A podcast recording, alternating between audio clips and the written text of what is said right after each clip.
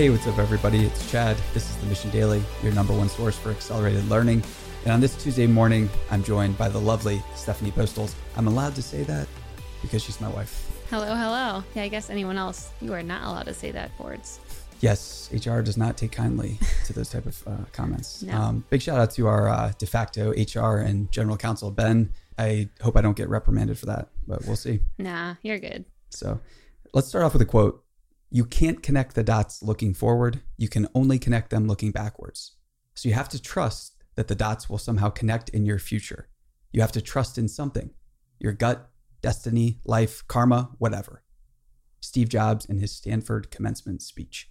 So that quote is a really helps illustrate what we're going to be talking about today, which is more examples of stories and actionable insights from the idea maze. So we talked about the concept of the idea maze in the last episode. And in this episode, we're going to be talking about idea mazes and, dare I say, many heroes' journeys in our own lives. And today's episode is brought to you by Twilio, the leading cloud communications platform.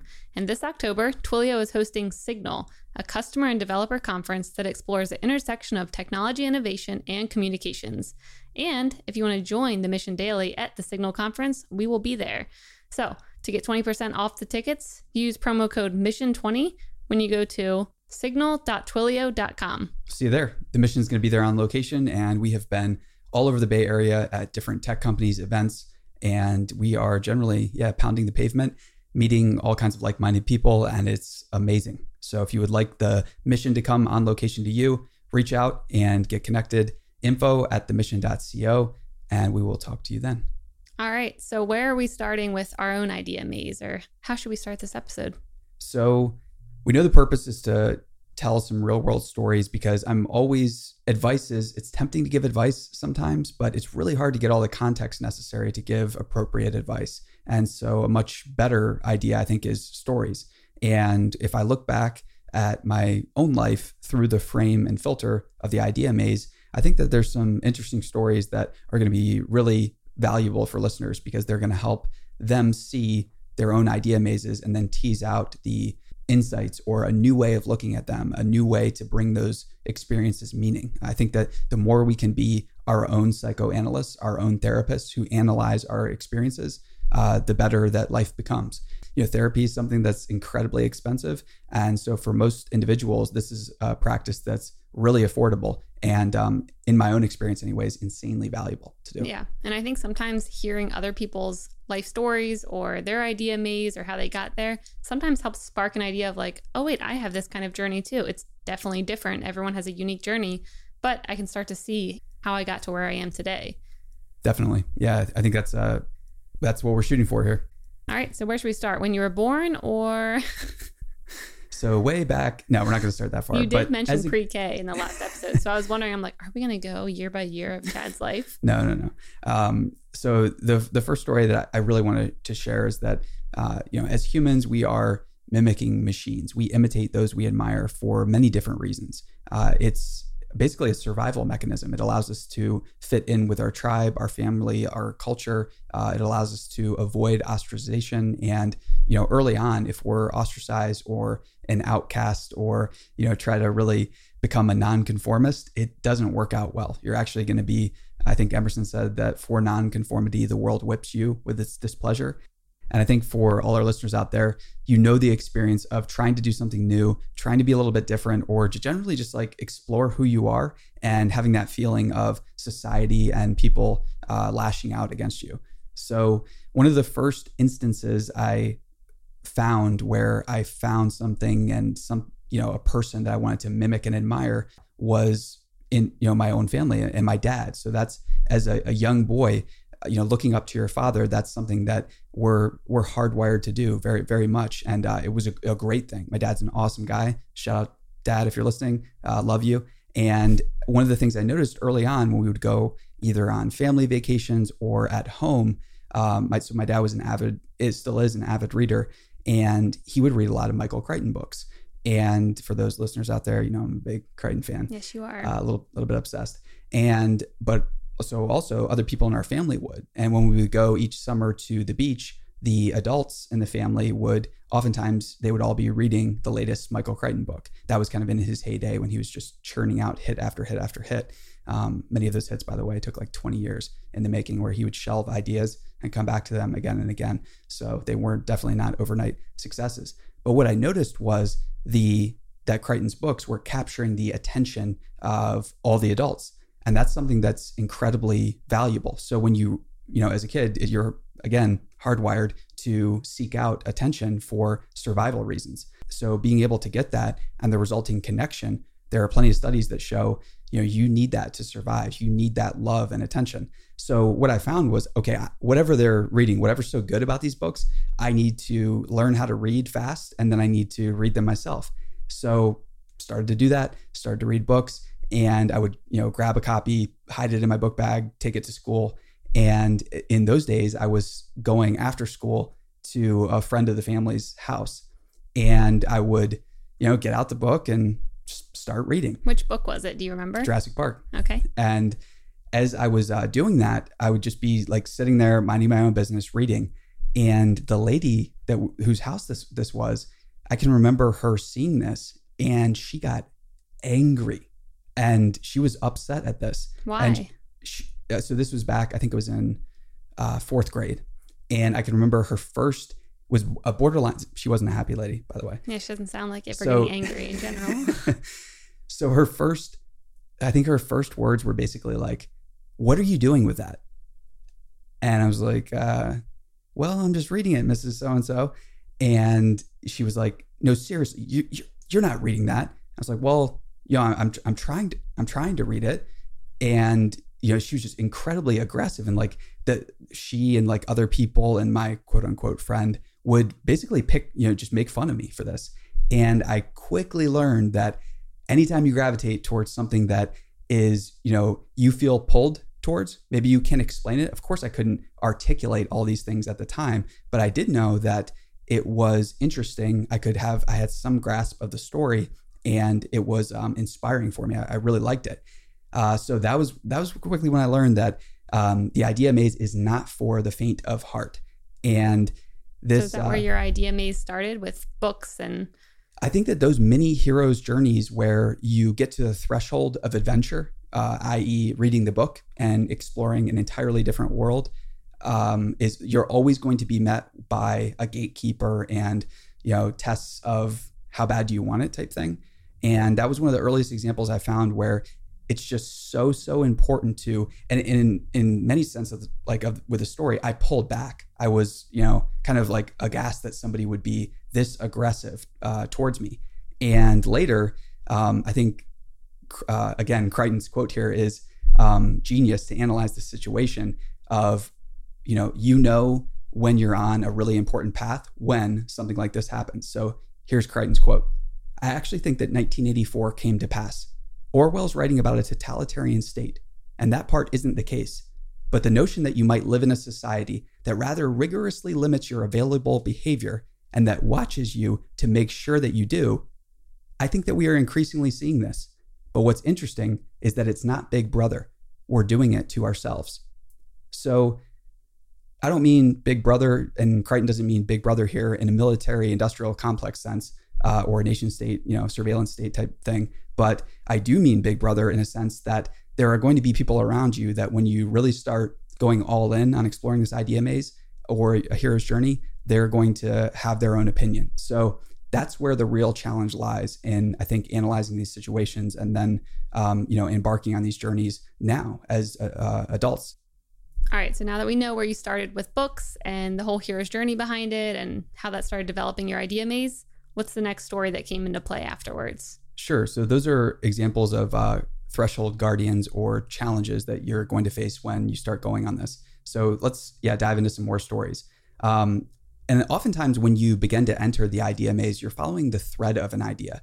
And when I explain or when people ask about uh, why I joined the military or, or what led me to that, it was the thread of an idea. And that idea at the time, I think it was back in 2007, when and, before that too late 2006 uh, 2007 when iraq was obviously still going on and uh, general petraeus had proposed at the time the troop surge and you know his 10 points to win hearts and minds and then exit Iraq. I was really excited about that because I had seen both sides of the proverbial debate, which wasn't much of a debate, which said, uh, you know, oh, we're horrible for invading Iraq, which I agreed with, and then the other side, which said, yeah, yeah, yeah, yeah like let's, you know, basically just cheering on without really much of a game plan. Um, and obviously, this is a really rough characterization of both sides, but they were something along those lines. And there were merits in the most thoughtful arguments on either side that were worth considering. But what I didn't see a lot of were people proposing or putting their own skin in the game to help solve the situation and then get out of there as quickly as possible. And that's one of the things I just became incredulous about that why aren't there more people like trying to fix this and get all of those people over there, both our soldiers and the Iraqis and innocent civilians like off of that sacrificial altar of stupidity. Like why aren't we all figuring out how to get this like fixed, done, and you know, peace out of the uh, the area. So that was the thread of the idea that led me to very cautiously enter the military. I entered a path that had the most optionality. So I didn't, I still was not sold on the idea. I knew it wasn't going to be a career, but I did know that I felt this really strong urge to get out of comfort by any means necessary and expose myself to challenge, approving ritual, and really just exploring what did I have to do to own a situation like that and make it better? So, you know, riddled with um, naive aspirations and limited knowledge, and just you, know, you just run down the list of things I was just not not prepared for it. But in you know, kind of like throwing myself off that ledge and cutting off retreat, signing the contract, it opened up a whole new world and vista of what was possible and how much I could endure and obviously connections with the best of the best people and connections with the worst of the worst. So it was really following that thread of an idea led me to analyze the situation and get direct experience in a whole new way. So when you were thinking about and when you did join the military, bringing it back to the idea maze, did you have this tie into a future plan? Like was this that's kind of what uh, Chris Dixon's essay talked about is you won't know everything about the future. You'll probably get it wrong, but you kind of want to at least you know, tie it into where you're headed? Yeah, I had a rough, very rough idea of goals in terms of I knew I wanted to deploy, get over there, help you know do my do my part.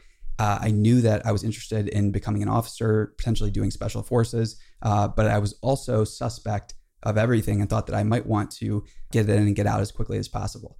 And as I got more information and got was fortunate enough to get the path to choose between deploying and then getting out as quickly as possible, finishing ROTC and becoming an officer or pursuing the special forces path, it was apparent that I wanted to deploy and then get out as quickly as possible.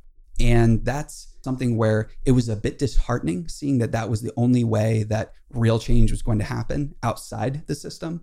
Um, I think that change inside the system is possible, but it's it's very very challenging, and it wasn't really a place where I could put my skill sets to use. Um, along the way, though, while I was still in, uh, I, it wasn't a situation where like I was kicking back, coasting. Uh, I did the best I could to seek out opportunities where um, I could, you know, follow the idea maze for once I eventually got out. And there were all kinds of opportunities along the way that presented themselves um, for unique opportunities to, yeah, explore. Yep. All right. So you did your two deployments. You went to Iraq. I think it was for 14 months.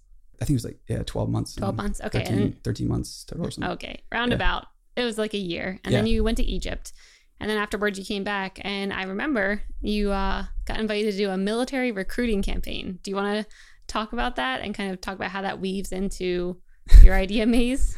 Yeah. So I, this, this is something that's like it's it's really funny how again something I could not have planned, and it was uh, a situation where I got invited out, and the, the military was doing um, a big recruiting recruiting campaign, and it ended up doing uh, on you know radio and, and, TV and everything like that. I had no idea at the time, and I was doing it in the uh, capacity where I was still a soldier. So this isn't a situation where it's like anybody that's thinking like uh, you know big bucks or like cushy or cool no, not no. Not, I mean, it was cool. I remember you sending me the pictures when I think you were in LA, like Hollywood it area. A, it was a great experience, but it was also you're getting paid about ten times below the market rate of. I mean, what... okay. Other than that, but I mean, the pictures you sent me of like you know, the fires that were going on. And, well, that's where we get into the cool aspect Yeah, of that it was great. because I did not anticipate that later on in doing the things that we're doing now with media projects and starting to craft uh, TV series and um, you know original uh, screenplays and scripts and things like that.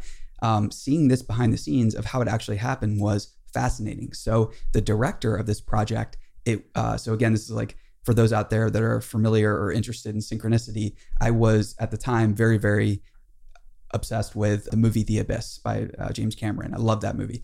And the director turned out to be the director from The Abyss, and he had randomly uh, got you know selected for this project. It made sense. He fitted it into his schedule, so I got to see him work, and that was priceless for me because I could not have got that access uh, any other way. So I you know watched him very very carefully. I was going out and working with the the copywriting teams in the studio like i wanted to help however i could with whatever was going on because uh, it was just fascinating. Like we were going in and out of the studio recording different radio spots. We were you know in a humvee while the special effects people were setting the you know the forest on fire around us. Um, you know, helicopters were flying over. It was just really exciting to see how a small movie or a small tv spot comes together. So is that what sparked your idea? Like, I want to get into media and, you know, writing TV series eventually. And that that direct experience changed my perception of what was possible. And the initial idea maze, uh, you know, when you enter the maze, it's scary. But when you start to explore, there, yeah, there are going to be things that are terrifying, but there are also going to be um, new paths and new hidden doors in the maze that open up like this that just expand your scope of what is actually possible. So that, in a lot of ways, changed my perception of what was possible with a small amount of resources. yep. And so and I say I say small, small Yeah. in the sense like small compared to what some feature film directors get access to. So- Yep. So I don't know if this is the right order or not, but I remember you coming back from there and you and I were like, we're we, we were talking. So Steph and I are going back and forth about this uh, generally the whole time, and just bouncing around ideas and things like that. Yeah, I mean, so you were in Egypt and we were already starting talking about like we want to build something together. We don't know what yet, and we were just bouncing ideas back and forth on your deployment. Of course, while you're working over there, we couldn't build anything because you were working really hard. But when you got back and you did your recruiting campaign, we dove into building apps. We did, yeah. So when I left the military, uh, we yeah we dove into you know strategizing about a couple things, um, and even before that, we had um, you know just practiced our quote unquote investing with uh, public equities and things like that. Um, I lost huge amounts of money. Steph made money and yeah has stellar stellar returns that are uh, better than some hedge funds. So I'm just gonna throw that out there. But so she's awesome at that, uh, and I learned that that was not a good place for my skill set. Yeah. Um, so, but we're we're generally trying all these things, and there are. It's expensive. That's the thing that I just have to throw out there too. Is like the idea maze and the hero's journey. You can't really accelerate the uh, the game, the plot, unless you're willing to invest in it. And I think one of the things that uh, I love about you is that you were willing to cringe, but allow me to really, uh, you know, experiment. Because up until that point, we had both, uh, you know, been saving, and I just was of a mindset then where it's like, okay, now it's really time to invest in myself, in us, in exploring these opportunities. Because I just found that the more that we did that, the more information and feedback that we could gain. And that was, I think that information is obviously time is the ultimate luxury, but so is the right information at the right time. And I found that we could get it much more quickly the more we uh, experimented and explored the maze. Yep. So you definitely have to invest or have a wife who's willing to invest on behalf of both of you. Yes. Um, so we kind of, I mean, it makes me laugh thinking where we started, but we created an entertainment app. Yeah. And that was the first, I think what was so great about that is that we did that. So I think two to three weeks after I left the military, we had our first entertainment app in the uh, iOS Apple. And App we had Store. no background. I think that's important is that we kind of just Googled how do you create an app? How do you create wireframes? It Like, was what was so smart about this though is I I don't remember if you brought this up or I brought this up, but we didn't talk to anybody about this. I think it's yeah, I think probably you. You're more into don't talk to anyone. Let's just what. do it. Yeah, I, I, I think that fee- feedback is pretty over overrated, especially in the in the early stages. And um, so we just sketched out the wireframes and did the uh, the writing and the data sets because yeah, you have the data science background and Uh, it was a caption app. So you basically would take a picture and then you would pick a little category and it would slap on a caption, like a pre-made caption that Chad and I came up with ourselves. and the idea was that the captions get funnier over time, and then you want to pair them up with the right photo and a place, and it would be a contextual funny. So just think like instant comedy for your photo. And the only thing that uh, wasn't, you know, wasn't funny about this was the cease and desist letter that we got. That was so not funny. I, I think it was like three weeks after or whatever. But I noticed that I don't know. I don't know if anybody wants to hear the rest of that story. But basically, I noticed that uh, too late. I'm going to tell it.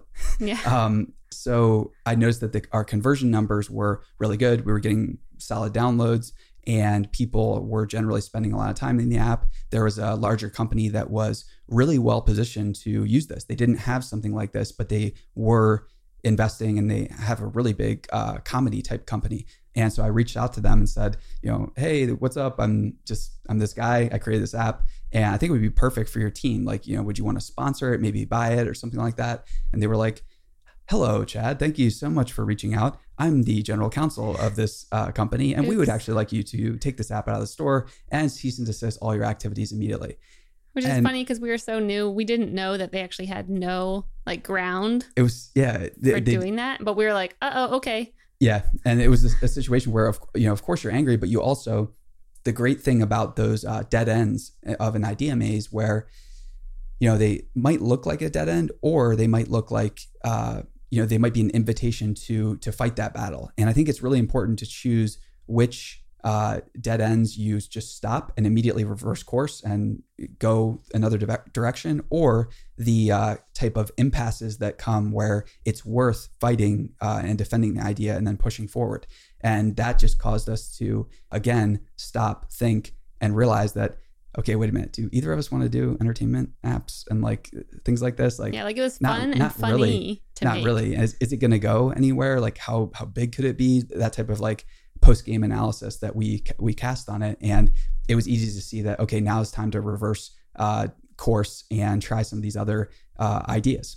Okay, so we're talking about building apps and technology products in a very very amateur way, and this is this is years ago. If you want to build apps by the books and by you know with the best of the best technology, then you should check out Twilio. You should check out Twilio's Signal conference that we're going to be at. Steph, what are the details? So, Twilio Signal Conference is October 17th through the 18th in San Francisco, and their theme is Artificial Intelligence Authentic Communications. So, if you go to signal.twilio.com and use the promo code MISSION20, you can get 20% off the conference tickets. Awesome. So yeah, go there, use our promo code, and if you do attend the conference, we will see you there, and, we can nerd out about APIs and other things. Well, that too. And the fun part that they're going to have OK Go, the band there, Oh, in their cool. closing party. So, we can also nerd out while we watch an amazing band that's super fun and funny. I'm all for it. So after the entertainment app, um, I definitely got a bit more serious. I think both of us did when we realized, okay, we're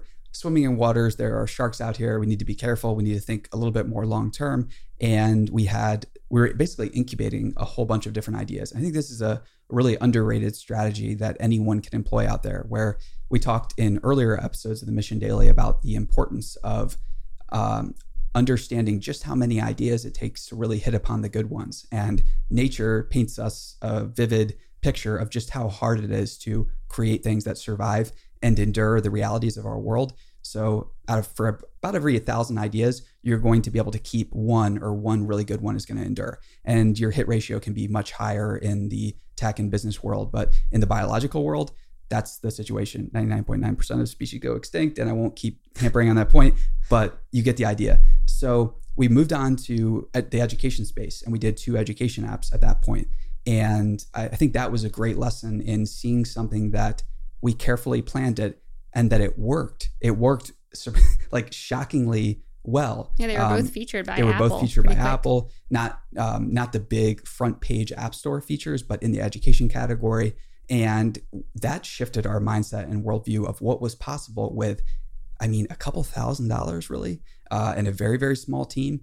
And we saw how many people we reached. We saw how easy it was to create a uh, a mobile platform. And I say easy now looking back. It was not easy at the time. It was incredibly challenging. But again, that opened up our worldview and our eyes of what was possible. Yep. So the one was a college app where it basically told you what your outcome could be depending on the major that you chose. So, what would the salary be? What kind of jobs could you get? What were the growth rates? All that. And then the other one was an iPad magazine for teachers. And I think that one was the one where we were like, we were doing all the work. We were, you know, getting people to write for us. We were writing, we were doing the designs, we were doing the formatting, we were publishing.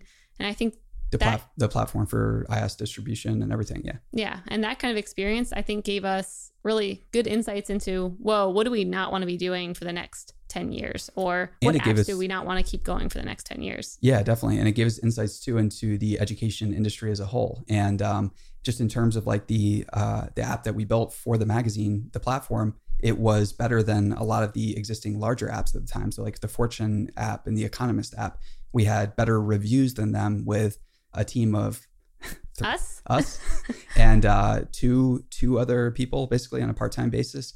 And again, shifts your your mindset.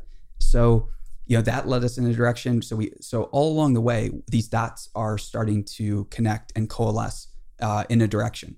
And uh, next up, we explored subscription businesses with a, a, SaaS product that was for attorneys, and that was again a rabbit. And this, a lot of this stuff seems disparate. It was, but at the time, these paths were the most advantageous path for where we're at. And we were really taking a portfolio mindset of we're going to explore all these opportunities. These are expensive uh, explorations, but we felt, anyways, the rate at which we were learning justified it. And we are not at this point being, uh, there are some people in our corner that were cheering us on, but there were also plenty of people that were just like, what? Like, Very confused what, at why we were doing why, all that. why is uh, Chad working on this stuff alone by himself? Uh, so I, I, mean, like alone because like Steph would be at work, you would be coming back and yeah, then things work like with you and spend all weekend working on it with you. Completely. Yeah. And so that yeah, there were a bunch of questions. It was uh, not easy, but the rate at which we were learning justified all the expenses. Yeah, a lot of things that we do today with the mission, I look back and I'm like, we know how to do that. Even when we were starting this podcast, when we were, you know, thinking about, you know, launching apps in the future, we're like, oh yeah, we already did that before. We've already, you know, we know the exact steps to get there. So it just makes it a lot easier to see what you can do and how to get there because of these little miniature tests that we did along the way. Yes. And I think that um, anytime you're going along and you're just doing these tests, even if you're just running mental thought experiments, what it would be like if I do this or if I do that. So if you don't have the capital, obviously, if you put your own capital on the line, you can ex- accelerate your rate of learning. But if you don't want to do that, or if you just want to run thought experiments in your head, that's where uh, again, I think that we've lost the the art of daydreaming and just pra- you know practicing using your imagination and thinking in stages of well if i did this what would happen? If i did this would i like that? What if in three to four years i got investment for it and i could expand it? Would that be fun? Is that what i want to do?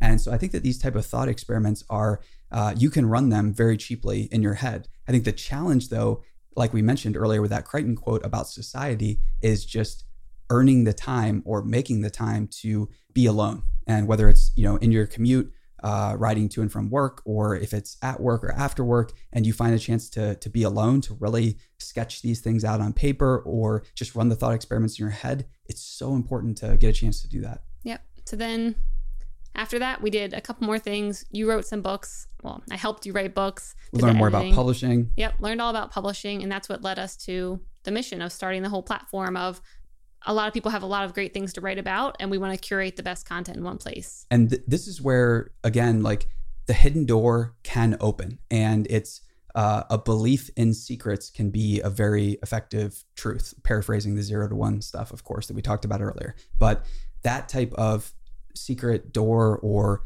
opportunity you can it is possible to actually stumble upon it because i had no idea that uh, fiction writing or that outlining series and worlds was going to be something that I feel, anyways, is a superpower. That type of high concept and ability to generate these world outlines very quickly and write them. I had no, I, I mean, I had some sense that I was interested in storytelling. I've always been telling stories and creating, uh, writing and illustrating things, um, but I didn't know that they could be any good, and uh, I didn't didn't suspect that at all until we really it feels like a mix of experimentation, stumbling, and then you know, setting some goals. And w- we found that. And as we started to build a platform uh, for those, we quickly discovered that there were a lot of opportunities to help others who were in the trenches as struggling writers and build a publication and a new type of media platform around those that were trying to get uh, good ideas and inspirational ideas out into the world. And there's obviously tons of self help content. And we saw a big opportunity for science backed self help content, which was very you know empirical, but also at the same time uh, useful, which is focused on results. And you know that type of thing isn't going out of style, and that's kind of like the foundation that we use to again launch out on the next hero's journey of turning the mission into a uh, profitable and successful media company. Yep. So now that we've gotten all the way up to the mission, I think we should save the idea maze for the mission for the next episode because that's a whole other story in itself. It is. And it's also an exciting story. And if this was uh, helpful, be sure to let us know or just sit back and listen to the next episode. But I hope it was helpful. I hope this was valuable. And the idea maze is something that it exists right now. If you're in it, we're cheering you on, we're rooting for you, and uh, keep going. Thanks.